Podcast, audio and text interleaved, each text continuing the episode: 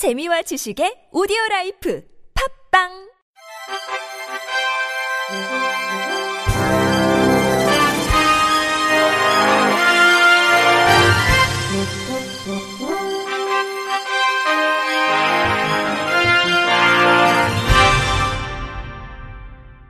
청취자 여러분 안녕하십니까? 9월 27일 목요일 KBRC 뉴스입니다.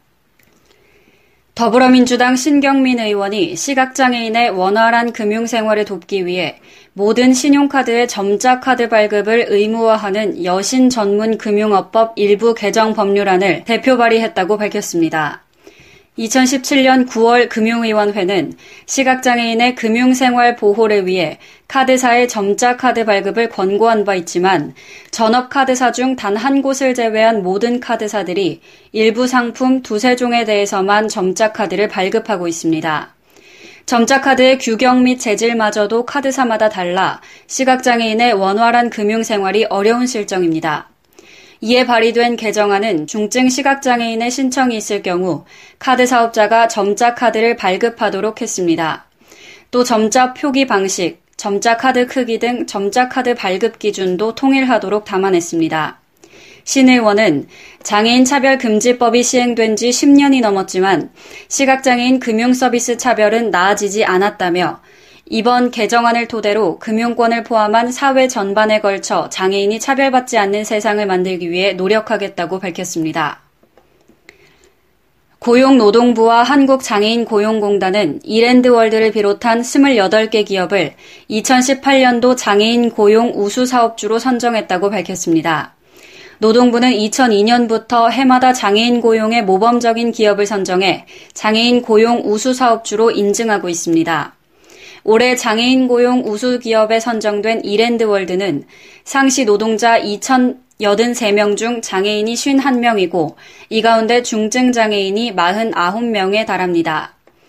의류, 액세서리 분류 등 장애인에게 적합한 직무를 개발하고 직무 적응을 위해 입사 초기 1대1 멘토링 제도를 시행하는 등 장애인 노동자를 위한 다양한 프로그램을 운영 중인 것도 높은 평가를 받았습니다.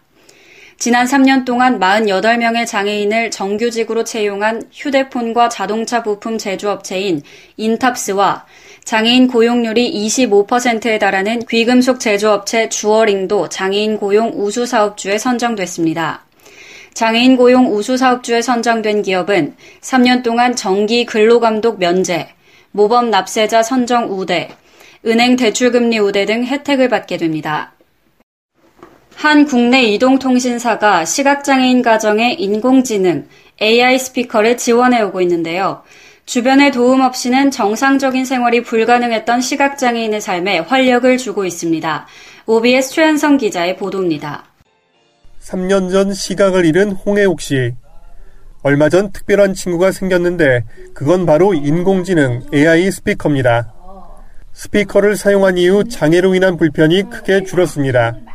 홍혜옥 경기도 수원시 날씨 검색 항상 하고 주요 뉴스나 뭐 핫 검색어 같은 거 이런 것도 말을 해주면 제가 다 해주니까 네, 그런 거 검색할 때도 쓰고요. 홍 씨를 비롯한 시각장애인들에게 AI 스피커를 무상 지원한 건 한 국내 이동통신사입니다. 음성 의존도가 높은 시각장애인들에게 유용할 것으로 보고 지난 2월 5살에서 10살 사이 자녀를 둔 시각장애 가정에 500대를 전달했습니다.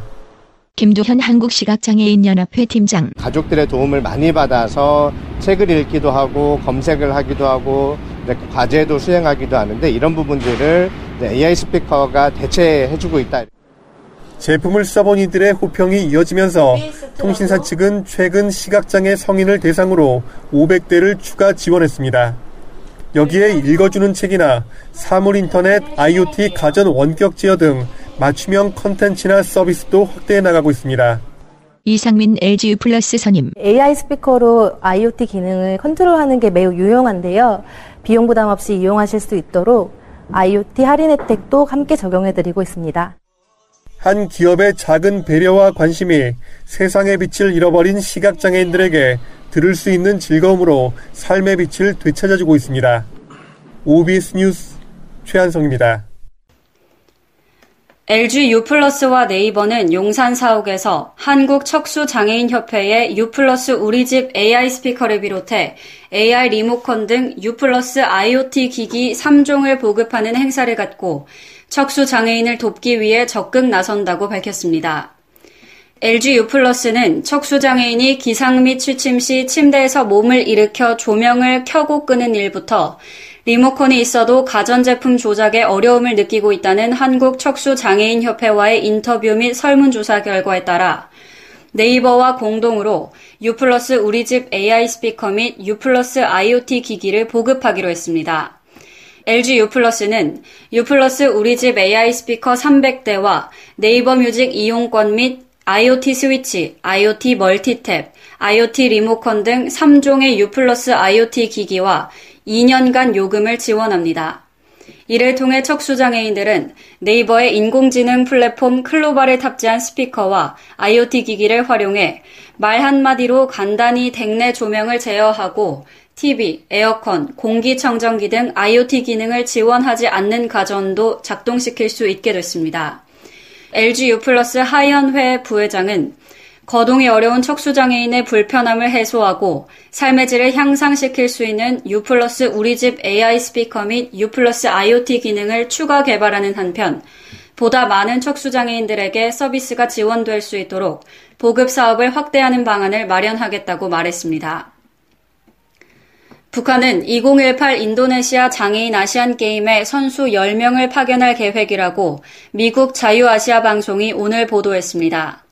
북한 장애인 대표팀을 지원하는 미국 킨슬러 재단의 신영순 대표는 RFA에 북한 장애인 선수 10명이 장애인 아시안 게임 양궁, 수영, 탁구 등 4개 종목에 출전한다고 말했습니다. RFA는 킨슬러 재단이 북한 장애인 선수들의 사상 첫 올림픽 출전을 주선한 단체로 지난 2월 평창 동계올림픽 때도 북한 장애인 선수들의 참가를 지원했다고 설명했습니다. 북한 장애인 선수들의 아시안게임 참가는 2014년 인천 장애인 아시안게임에 이어 이번이 두 번째입니다. 앞서 남북의 장애인 선수들은 지난 3일부터 6일까지 베이징 국가 장애인 체육훈련원에서 합동훈련을 했으며 당시 현장에서 탁구 종목 남북 단일팀에 대한 논의가 오간 것으로 전해졌습니다. 다음 달 6일부터 13일까지 인도네시아 자카르타에서 열리는 장애인 아시안 게임에는 아시아 41개국을 대표하는 선수 3,800여 명이 참가해 18개 종목에서 메달을 놓고 경쟁합니다. 경기도 장애인 복지종합지원센터는 도내 장애인 및 가족 등 120여 명을 대상으로 10월 2일부터 무장애 여행 사업을 실시한다고 밝혔습니다. 경기도 무장애 여행은 GKR 사회공헌재단과 도위탁시설인 누림센터의 경기도 무장애 여행 가이드북 여행누림의 발간 기념 홍보 사업입니다. 이번 사업은 장애인들의 여행 수요가 급증하고 있지만 접근성과 이동 및 편의시설 등에 따른 이용 제약 때문에 쉽게 여행지를 선택하지 못하는 문제점을 개선하기 위해 마련됐습니다. 무장애 여행은 10월 2일 양편 세미원 1원을 시작으로 30일 파주 임진각 1원, 31일 수원 화성 1원까지 총 3회에 걸쳐 진행됩니다. 도 관계자는 앞으로 장애인들이 쉽게 여행을 즐길 수 있도록 필요한 정보를 제공할 계획이라며 더 나아가 무장애 여행 환경을 조성할 수 있도록 지속적인 노력을 기울일 것이라고 밝혔습니다. 장애인과 비장애인이 함께하는 2018 행복화합 문화 한마당이 내일부터 오는 30일까지 인천 송도 센트럴파크 공원 UN 광장에서 열립니다. 이번 행사는 인천 스페셜 올림픽 코리아가 주최하고 인천시 경인방송이 주관하는 행사로 장애인과 비장애인이 함께 만들어가는 문화 한마당을 통해 소통과 화합의 축제 공간으로 만들 계획입니다. 행사 첫날인 28일에는 장애인 가족과 함께하는 인천 행복 투어가 진행돼 인천의 주요 역사, 문화 현장과 관광지를 체험할 예정입니다. 또 29일에는 스페셜 올림픽 코리아 걷기 대회와 행복 and 화합 문화 한마당 콘서트가 열립니다. 30일에는 인천 시각장애 복지관 벨리댄스팀, 장애인 생활신문 방송댄스팀이 공연하고 생명을 살리는 4분의 기적 심폐소생술, 장애인 콜택시 탑승 체험, 비누 만들기, 건강 안마 등 각종 체험 행사와 노틀담, 해닌헨 등 장애인들이 만든 상품에 대한 홍보가 진행됩니다. 행복엔 화합 문화학 한마당 관계자는 행사의 기획부터 인천 지역 장애인, 비장애인 단체들이 함께 모여 준비했다며 차별 없는 화합이 주는 감동과 행복을 체험할 수 있을 것이라고 말했습니다. 끝으로 날씨입니다. 내일은 흐린 가을 날씨가 되겠습니다. 전국에 구름이 많고 제주도는 밤부터 흐려져 빗방울이 떨어지는 곳이 있을 것으로 예상됩니다. 주말에는 전국에 가끔 구름이 많고 경상 동해안과 제주도에는 가끔 비가 올 것으로 보입니다. 당분간 기온은 평년과 비슷하거나 조금 낮겠습니다. 아침 기온이 떨어져 쌀쌀하고 내륙을 중심으로 낮과 밤의 기온차가 크기 때문에 건강 관리에 신경 써야 합니다. 내일 아침 최저 기온은 9에서 17도, 낮 최고 기온은 20에서 25도의 분포를 보이겠습니다. 이상으로 9월 27일 목요일 KBIC 뉴스를 마칩니다. 지금까지 제작의 권순철, 진행의 윤수빈이었습니다. 고맙습니다. KBIC